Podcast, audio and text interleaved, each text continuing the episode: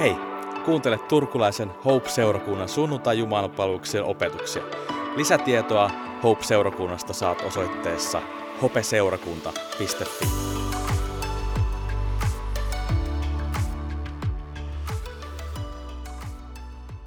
Tänään me ollaan meidän opetussarjassa, joka käsittelee rukousta ja jonka otsikko on Opeta meidät rukoilemaan. Tämä on kolmas kerta neljästä, eli vielä ensi viikolla me pysähdytään tämän rukouksen äärelle. Ja me ollaan tutkittu Luukaan evankeliumin luusta 11 löytyvää tekstiä, joka niin lähtee liikkeelle siitä, että opetuslapset niin seurasi Jeesuksen rukousta ja miten Jeesus rukoili. Mikä oli Jeesuksen tapa rukoilla. Ja kun he olivat seuranneet, niin joku heistä ymmärsi kysyä Jeesukselta tai pyytää, että opeta meidät rukoilemaan. Ja Jeesus opetti. Jeesus opetti oppilaansa rukoilemaan rukoilemalla. Eli hän sanoi, sanokaa isä, mikä oli tuohon aikaan todella radikaali, poikkeava, vallankumouksellinen tapa lähestyä Jumalaa, sillä tuon ajan uskonnolliset johtajat ja heidän opetuslapsensa eivät saaneet lausua Jumalan nimeä niin kuin isä opetti omia, tai niin kuin Jeesus opetti omia opetuslapsia. Ja, ja itse asiassa se, mikä herätti opetuslapsen kiinnostuksen, että opeta meitä rukoileen, niin tässä se oikeastaan oli. Se, millä tavalla Jeesus rukoili, niin tässä oli se ero. Hän lähestyi taivaan Jumalaa itse rukoilemalla ja sanomalla isä. Ja kun oppilaat pyysivät opeta meitä, niin Jeesus vei heidät heti asia ytimeen. Niin kuin näitte minun sanovan isä, sanokaa tekin isä. Eli Jeesus vei oppilaansa rukouksen ytimeen, yhteyteen ja sen harjoittamiseen isän kanssa. Ei vaan kerran, vaan jatkuvasti. Teemu viittasi viime sunnuntaina siihen, että vihollisen niin kuin, tavoitteena on rikkoa yhteys ja tehdä tyhjäksi meidän identiteetti Jumalassa, jota me saamme kutsua isäksi. Jeesus puolestaan tuli vahvistamaan meidän yhteytemme ja identiteettimme Jumalan kanssa. Ja siinä yhteydessä hän opetti oppilaansa ja myös meitä hän opettaa rukoilemaan, joka vahvistaa meidän identiteettiä ja meidän, niin kuin, me, meidän asemaa ja olemusta Jumalan isän yhteydessä. Tietysti siinä on sellainen kysymys, että rukoillaanko me? Ja rukoillaanko me jo päivittäin? Vai annetaanko me toisten rukoilla meidän puolesta? Richard Foster, hän on kirjoittanut kirjan Rukous, joka on suomennettu valitettavasti, sitä ei enää kirjakaupoista löydy, tivareista voi löytää, sitä olen luoskellut tätä opetusta valmistaessa ja miettiessä, niin hän on sanonut näin, että rukous on syvällisintä ja korkeinta työtä, mitä ihminen voi tehdä. Työtä, joka keskeyttää kaikki muut työt ja askareet. Miten se mahtaa olla meidän kohdalla? Onko meille käynyt ainakin joskus sillä tavalla, että kaikki muu työ, ajanviete ja ajatukset keskeyttää ja estää meidän rukouksemme? Minulle on käynyt niin. Ei vain kerran, vaan monta kertaa. Mutta mielestäni Foster on oikeassa. Jos me ymmärrämme rukouksen oikein ja näemme sen siinä yhteydessä, missä se tässä on, kun Jeesus opettaa oppilaitaan rukoilemaan, niin se ei ole pelkästään niin kuin vallankumouksellinen rukous, jossa me lähestytään Jumalaa persoonallisella nimellä ja saamme kutsua häntä isäksi. Vaan se on, se on se tapa harjoittaa yhteyttä ja pysyä Jumala yhteydessä. Siksi se on niin tärkeää. Sen pitäisi olla tärkeämpää kuin mikään työ tai askare tai touhu, mitä me arkisin tai viikonloppuisin tehdään ja touhutaan. Ja tänään me pysähdytään tähän Jeesuksen opettamaan rukoukseen ja sen myötä anteeksi antamisen teemaan. Myönnän, että tämä on ollut vähän haasteellista myös niin kuin papille miettiä tätä anteeksi antamista. Eli Luukas 11, sieltä jakeesta kaksi, alkaa tämä rukous näin, että Isä, pyhitetty olkoon sinun nimesi, tulkoon sinun valtakuntasi, anna päivästä päivään jokapäiväinen leipämme, anna meille syntimme anteeksi, sillä mekin anteeksi, annamme anteeksi jokaiselle, joka on meille velassa. Ja sen meillähän tuttu muoto tästä anteeksi antamuksesta isä meidän rukouksen yhteydessä on sanat. Anna meille meidän syntimme anteeksi, niin kuin mekin anteeksi annamme niille, jotka ovat meitä vastaan rikkoneet. Esitän väitteen, että rukous on anteeksi antamuksessa vaeltamista. Ja jos väitän näin, niin nyt meidän pitää hetkiseksi pysähtyä, että mistä siinä on kysymys. Siinä Fosterin kirjassa on myös tällainen maininta, että rukous muuttaa asioita, sanotaan. Rukous muuttaa myös meitä. Tämä viimeinen päämäärä on tärkeämpi. Ja tämä me usein niin kuin unohdetaan, että kun meille tulee tarve rukoilla, niin silloinhan me rukoillaan, niin kuin, kun asiat ei ole niin kuin me toivottaisiin niiden olevan. Mutta rukouksen ytimessä ja sen tärkeämpi päämäärä on muuttaa meitä. Ja, ja se ei ole niin semmoinen joku niin tämmöinen kuntosalisuoritus, minkä pohjalta me muutumme, vaan se on yhteyskysymys. Se on yhteydessä vaeltaminen. Se on Jumalan kanssa ajan viettäminen. Ja silloin, kun me ollaan yhteydessä Jumalan kanssa ja kohdataan häntä, niin voidaanko me itse asiassa olla muuttumatta? Olen sitä mieltä, että ei. Ja kun me Jeesuksen kanssa vaelletaan, niin siinä me opitaan rukoilemaan, me opitaan antamaan anteeksi, ja me opitaan myös olemaan nöyriä. Ja tässä vaiheessa voisi kysyä, että jos emme opi tai ole oppineet, niin kenen kanssa me ollaan vaellettu? Ja tämä ei ole tarkoitus niin kuin nyt ajatella tai niin kuin saada aikaan se, että kauheata, että mä nyt on ihan surkea Jeesuksen seuraaja, vaan ajatus ja tarkoitus on se, että niin pitkälle kuin me ollaan kuljettukin, niin kauan kuin me on Jeesus tunnettu tai niin vähän aikaa kuin me ollaan tunnettu, niin me voidaan aina oppia tuntemaan enemmän. Ja mitä enemmän me opitaan häntä tuntemaan, niin me opitaan myös antamaan anteeksi ja olemaan nöyriä. Muutos. Siis niin kuin Fosterin kirjassa sanotaan, rukous muuttaa meitä. Niin muutos on sellainen, että Mä olen taipuvainen uskomaan tällaiseen sloganiin, että ei ole muuta pysyvää kuin muutos. Ja mun mielestä tämä on niin kuin kaikilla tasoilla tämä on totta. Et eilen kun katselin kuvia Juhannista, siellä oli semmoinen kuva kollaasi, niin totisesti oli mies, mies muuttunut ulkoisesti. Eli me muutumme myös ihan fyysisesti ja, ja, ja sillä tavalla olemukseltamme. Meidän ajatukset muuttuu, meidän mielenkiinnon kohteet, meidän halut muuttuu, maailma muuttuu meidän ympärillämme. Ei ole muuta pysyvää kuin muutos.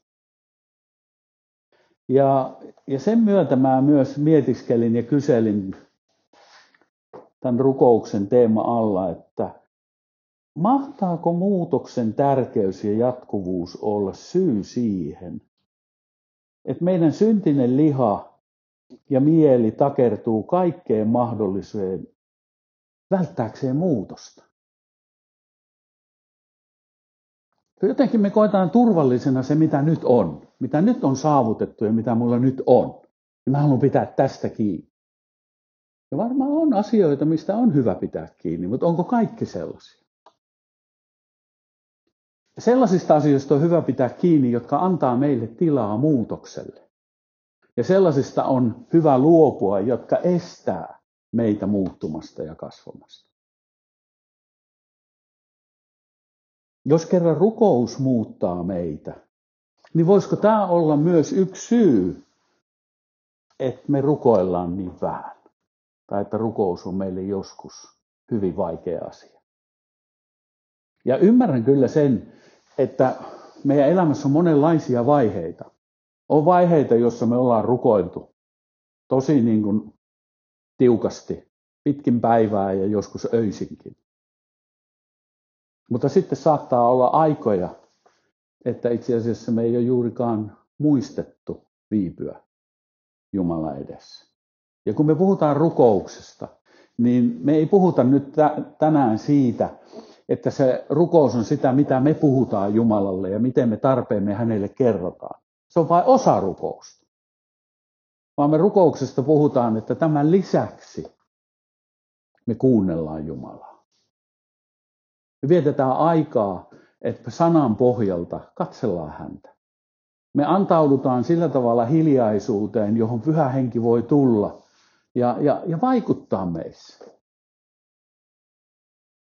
Armolahjojen tai ihan vain lä- läsnäolonsa kautta. Eli onko muutos meille niin pelottava ja vaikea asia, että me ei aina uskalleta rukoilla? Sillä ilman Jeesusta on mahdotonta muuttua. Ja silloin, jos emme halua muuttua, niin on viisainta, että emme hirveästi rukoile lähesty Jeesusta. Eikö vaan? Mutta jos me halutaan muuttua, niin mikä meitä estää rukoilemasta? Ilman muutosta on mahdotonta antaa anteeksi. Sillä se, että me saadaan anteeksi, se tekee meidät kykeneviksi antamaan anteeksi.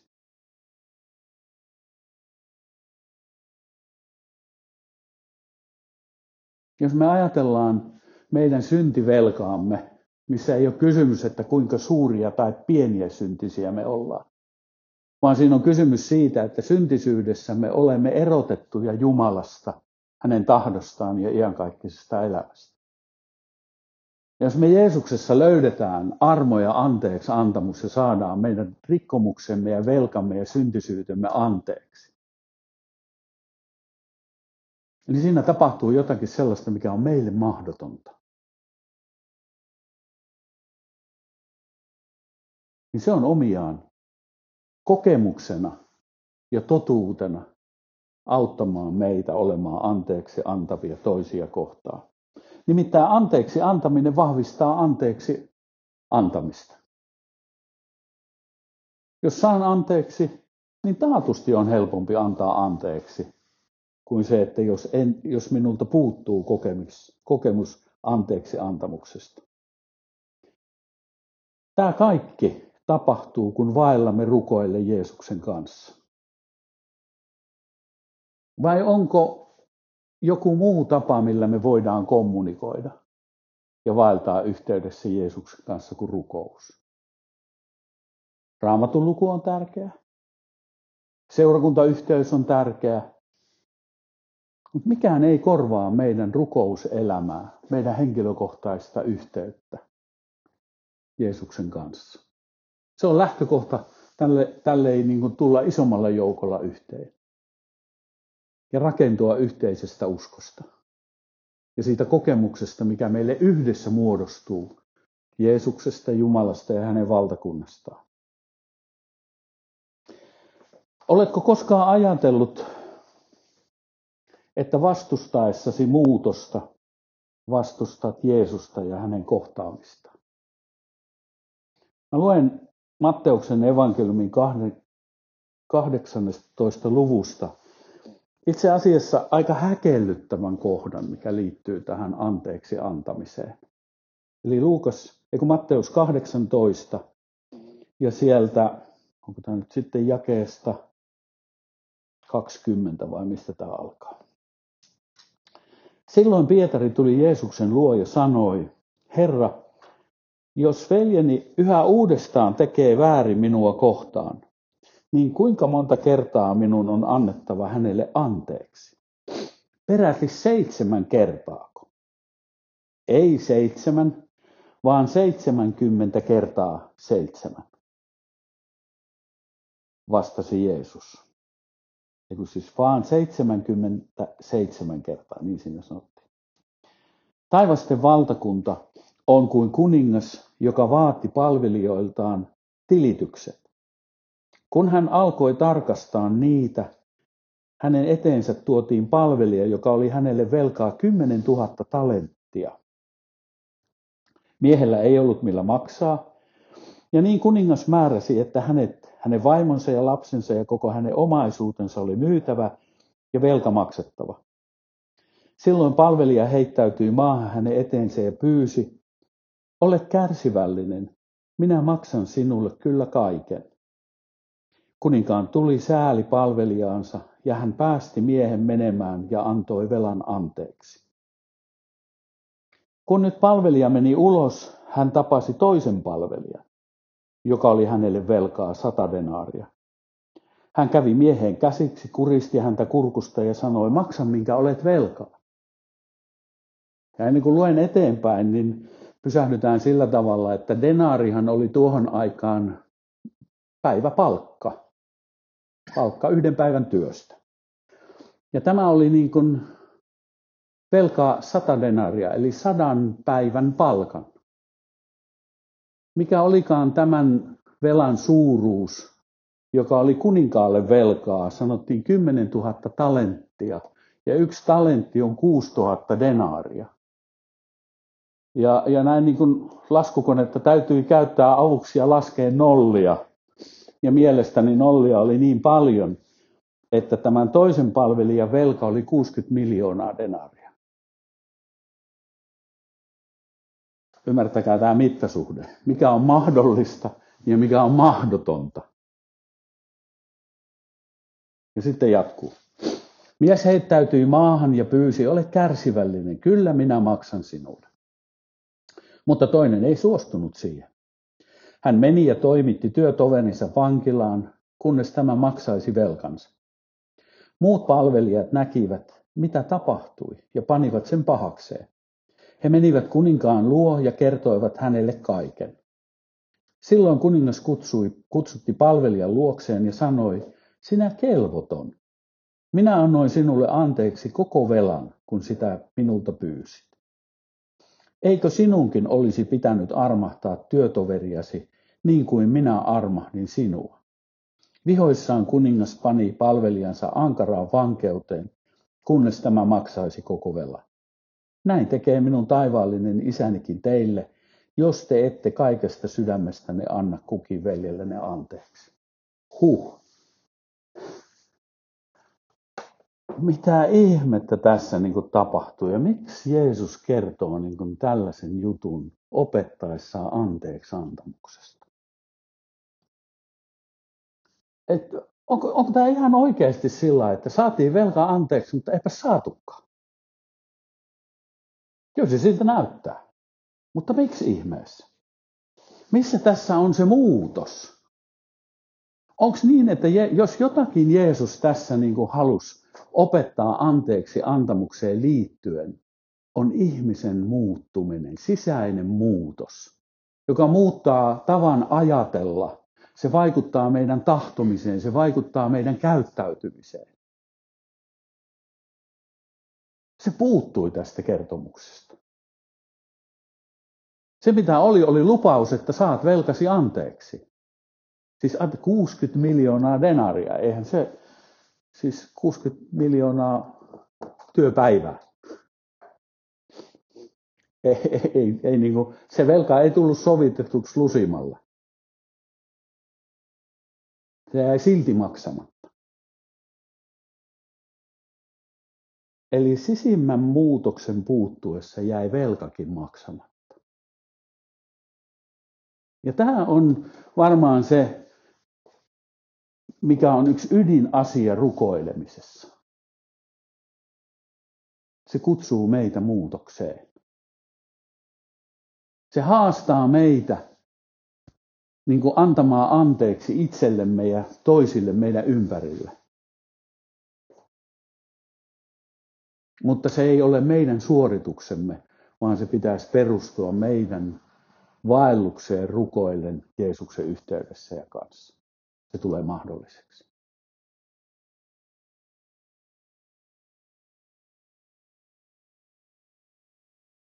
Eli jos me emme muutu, jos meidän sydän säilyy kovana ja tuomitsevana, niin miten meidän velkamme käy?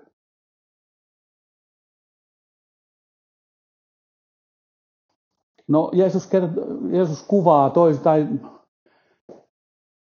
Jeesuksen yhdestä kohtaamisesta ja tapaamisesta, ruokahetkestä, Luukas 7. luvussa on tallentanut. Se on siis tilanne, jossa Jeesus on fariseuksen talossa syömässä ja kesken kaiken sinne tulee nainen, joka, joka tuota, niin, itkee Jeesuksen jalkojen juuressa ja, ja kuivaa niitä hiuksisillaan ja avaa alapasteripullon ja vuodattaa hyvän hajuisen voiteen hänen jalkoihinsa. Niin siellä jakeessa 47 Luukas 7. luvussa sanotaan, että niinpä sanonkin sinulle. Eli Jeesus puhuu fariseukselle, kenen talossa hän on. Hän sai paljon synnit anteeksi, sen vuoksi hän rakastaa paljon. Mutta joka saa anteeksi vähän, se myös rakastaa vähän. No mitä tässä tapahtuu? Eli tässä niin kuin kohtaaminen Jeesuksen kanssa muutti tämän naisen sydämen. Muutti hänen sisimpänsä, joka näkyi hänen käytöksessään ja toiminnassaan. Ensinnäkään tällä naisella ei olisi normaalioloissa ollut mitään asiaa mennä fariseuksen taloon. Hänet olisi pysäytetty jo ovella. Mutta kun Jeesus oli siellä, niin hän sanoi, että hän haluaa mennä tapaa Jeesusta. Hänellä on tärkeä tehtävä. Ja niin hän tulee sisään mielestäni vähän niin kuin puoliväkisin. Välittämättä siitä, miten hänen suhtauduttiin, mitä hänestä ajateltiin. Voi kun Jeesus tietäisi, että toi on syntinen nainen. Hän tulee ja hän osoittaa oman rakkautensa ja kiitollisuutensa Jeesusta kohtaan välittämättä, laskematta kustannuksia. Myös taloudellisesti, sillä se voide ja siinä arvokkaassa pullossa, niin, niin se oli melkoinen uhraus tältä naiselta. Se oli pieni omaisuus.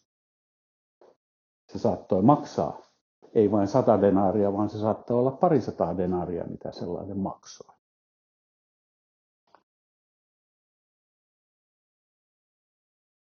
Tässä puhutaan muutoksesta, joka edellisestä Jeesuksen kertomuksesta puuttui. Tässä se tulee ilmi.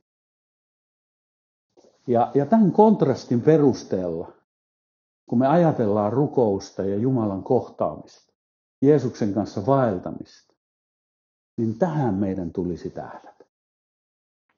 Että meidän sydän eläisi niin kuin jatkuvassa muutoksessa. Olisi tuore kokemus siitä, että olen rakastettu ja saan anteeksi, jotta kykenen itse tuoreesti rakastamaan ja antamaan anteeksi. Säännöllinen rukous muuttaa meitä. Huomaatte, että otin yhden sanan tähän lisää. Ei vain rukous, vaan säännöllinen rukous muuttaa meitä. Ja tämä on joskus vähän niin kuin hankala, että puhua niin kuin kurinalaisuudesta ja säännöllisyydestä seurakuntakontekstissa, niin se rupeaa joistakin vähän tuntua, että nyt mua vähän niin kuin ahdistellaan. Että, että tuota, niin, tämä säännöllisyys ja kurinalaisuus on ongelmallinen asia. Minusta jotenkin taas kummallista se, että miksi se meille olisi kummallinen asia, kun jos mä ajattelen esimerkiksi, mä olen kova penkkiurheilija, mun ruumiin rakenteesta näkee, että mä olen entinen urheilija. Jääkiekkoilija ja jalkapalloilija. Ja, ja me tiedän myös kokemuksen kautta, mitä säännöllisyys ja kurinalaisuus saa aikaan. Se vapauttaa ne kyvyt ja lahjat toimimaan niissä tilanteissa, missä niiden pitää toimia. Eli silloin kun harrastin aktiivisesti ja treenasin, tein sitä silloinkin, kun muut mun joukkuetoverit ei tehnyt. Mä harjoittelin. Mä vahvistin niitä ominaisuuksia, mitkä tiesin, että tämä ei toimi vielä kunnolla. Ja kenenkään näkemättä mä treenasin ja treenasin ja treenasin. Kurinalaisesti. Sen lisäksi yhteiset treenit.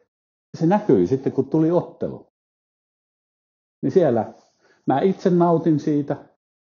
Se näytti valmentajan silmässä hyvältä ja se toi hyvää tulosta joukkueelle. Mutta yksi, kaksi sitten, kun me ollaan elämän tärkeimpien asioiden kysymyksessä tai keskellä.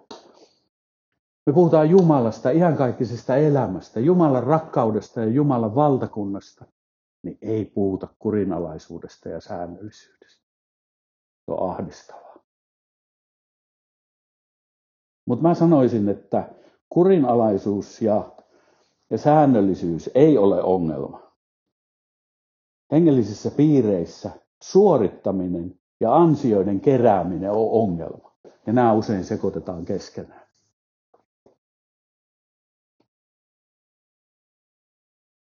Ollaan säännöllisiä ja kurinalaisia, mutta ei ajatella, että me omilla suorituksilla tai ansioiden keräämisellä voitaisiin saada jotakin aikaiseksi. Me ei voida pelastaa sillä ei itseämme eikä toisia. No onko säännöllinen rukous sitten vaatimus? Ja sanoisin, että jossakin kontekstissa on ja toisessa ei. Nimittäin joku on sanonut, että rukous on rakkautta. Ja sanotaan, että rakkaus vaatii. Raamatussa käytetään tällaista ilmausta. Ja silloin se rakkauden vaatimus on siinä oikeassa perspektiivissä ja kontekstissa. Se ei tule minuun niin kuin ulkoa päin. Se ei ohjaa minua ansaitsemiseen ja, ja sillä tavalla pisteiden keräämiseen, vaan se on rakkauden osoitus sitä kohtaan, joka minua rakastaa. Ja silloin itse asiassa Jeesuskaan ei vaadi. Mutta se rakkaus, jonka hänessä kohtaamme ja kun se muuttaa meitä sisältä käsin, niin rakkaus vaatii. Mä haluan osoittaa vasta rakkautta, kunnioitusta ja arvostusta viettämällä aikaa hänen kanssa, joka on mun pelastaja, joka on mun kutsujani, joka on mun rakastajani. Eli Teemu otti tällaisen teeman viime sunnuntaina, että rukouksessa ei ole niinkään kysymys siitä, mitä sanomme, vaan miksi tulemme. Miksi rukoilemme? Miksi rukoilemme yksin tai yhdessä? Onko se Jeesus? Onko se rakkaus? Onko se antautuminen hänelle? Onko se kuuliaisuus? Onko se muuttumista hänen kuvansa kaltaiseksi? Se on kaikkea tätä. Jos kaikkeen emme kerralla pysty, edes yksi näistä on tärkeä asia. Miksi tulemme, miksi rukoilemme? Lainaan tekstiä siitä Fosterin kirjasta, Täällä sanotaan näin, että pyhä Benediktus painottaa munkkisäännössään voimakkaasti rukouksen säännöllisyyttä, koska hänen seuraajansa sen varassa pystyvät paremmin pitämään mielessään, kuka on kaiken ohjaaja ja hallitsija. Hurskailla ihmisillä on taipumus sekoittaa toisiinsa oma työ ja Jumalan työ. Tämä työ on todella merkittävää Tuo lause vaihtuu helposti tällaiseksi, minä olen todella merkittävä. Benediktus, Benediktus oivalsi tämän syvästi ja siksi hän kehoitti rukoilemaan säännöllisesti tiettyinä hetkinä päivässä. jopa kesken kiireiseltä tuntuvan tärkeän työn. Mekin tulemme huomaamaan, että sitoutuminen säännölliseen rukoilemiseen nujertaa itse tärkeyden ja paholaisen juonet. En olisi osannut sitä itse paremmin sanoa, mutta näin se mielestäni on. Sillä säännöllisessä rukouksessa me opitaan kurinalaisuuden lisäksi nöyryyttä, ja se tekee meistä hedelmällisen maaperän muutokselle ja kasvulle. Tämä nöyryys merkitsee sitä, että elämme mahdollisimman lähellä totuutta itsestämme, toisista ja totuutta maailmasta, jossa elämme. Ja knoppitietona meille kaikille, että tämä sana nöyryys, kun se johdetaan latinan kielestä, niin se tulee tämmöisestä humilitas-sanasta, josta tulee myös humus, mikä, mikä jotka kukkia harrastaa tai kasvivaata, niin tietää, mitä se on. Eli tämä nöyryys tästä latinan kielen sanasta merkitsee hedelmällistä maata ja kuvaa sitä. Nöyryys tekee meistä hedelmällisen maaperän, jossa muutos on mahdollinen. Ja siksi me tämän päivän opetuslapset tarvitaan myös sitä, että nyt kun me katsotaan sekä Jeesusta, että kun opetuslapset katsoivat, miten Jeesus rukoili, niin meidänkin tärkein kysymys tulisi olla tänään se, että Jeesus, opeta meitä rukoilemaan. Ja tämän rukoussarjan aikana ja jatkoksi tälle rukoussarjalle me halutaan seurakuntana antaa erilaisia työkaluja, miten rukous voisi olla meidän osa elämää. Ja, ja me tarjotaan apuvälineitä alkuun pääsemiseksi ja mitenkä voi myös jatkaa. Eli kun tämä sarja loppuu, niin kahdeksas päivä ää, helmikuuta keskiviikko-iltaisin kello 18.30 meillä alkaa rukouskurssi täällä meidän Hopen olohuoneella. Ja se on kahdeksan kokoontumiskerran mittainen kurssi, joka on hyvä. Sitten olemme uudistaneet jo hengelliset rytmit.com-sivustoa, joka löytyy ihan suoraan tällä nimellä, hengellisetrytmit.com, tai sieltä löytyy myös meidän hopeseurakunta.fi nettisivuilta niin kuin linkki sinne. Niin sinne on tullut nyt myös semmoinen lyhyempi rukous, jota voi niin kuin esimerkiksi lapsiperheessä äidit tai isät, kun on kiireisiä, niin sieltä löytyy apuväline, jolla voi niin kuin säännöllisesti harjoittaa rukousta kiireisen arjen keskellä joka päivä. Sitten meillä on täällä keskiviikkoisen kello 15 on rukoustunti. Joka keskiviikko ovi on auki ja aina täällä on joku rukoilemassa. Sitten me suositellaan, että näihin äly, älyttömiin puhelimiin on saatavassa monenlaisia appeja. Yksi sellainen appi, eli sovellus, on raamattu sovellus, niitä on monenlaisia, mutta tähän rukoukseen liittyen me suositellaan nyt tällaista YOU-version, eli U-version appia, josta löytyy monenkielisiä käännöksiä, sitten löytyy myös suomenkieliset käännökset.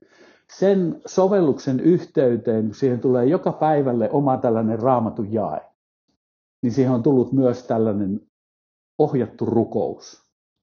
Ja mä oon nyt treenannut sen kanssa, niin kun aloitin joulukuussa ja joka päivä olen aamuni aloittanut, että ensimmäiseksi kun avaan kännykän, niin avaan tämän YOU-version sieltä ja, ja katson sen raamatun jakeen ja usein katson myös, missä asiayhteydessä se on ja sitten kirjoitan rukouspäiväkirjaa ja lueskelen ja käyn läpi sen rukouksen. Se on lyhimmillään kahdesta kuuteen minuuttiin, mutta kyllä siinä voi vierähtää pidemmänkin aikaa, jos sitä aikaa on käytettävissä. Sitä suosittelemme.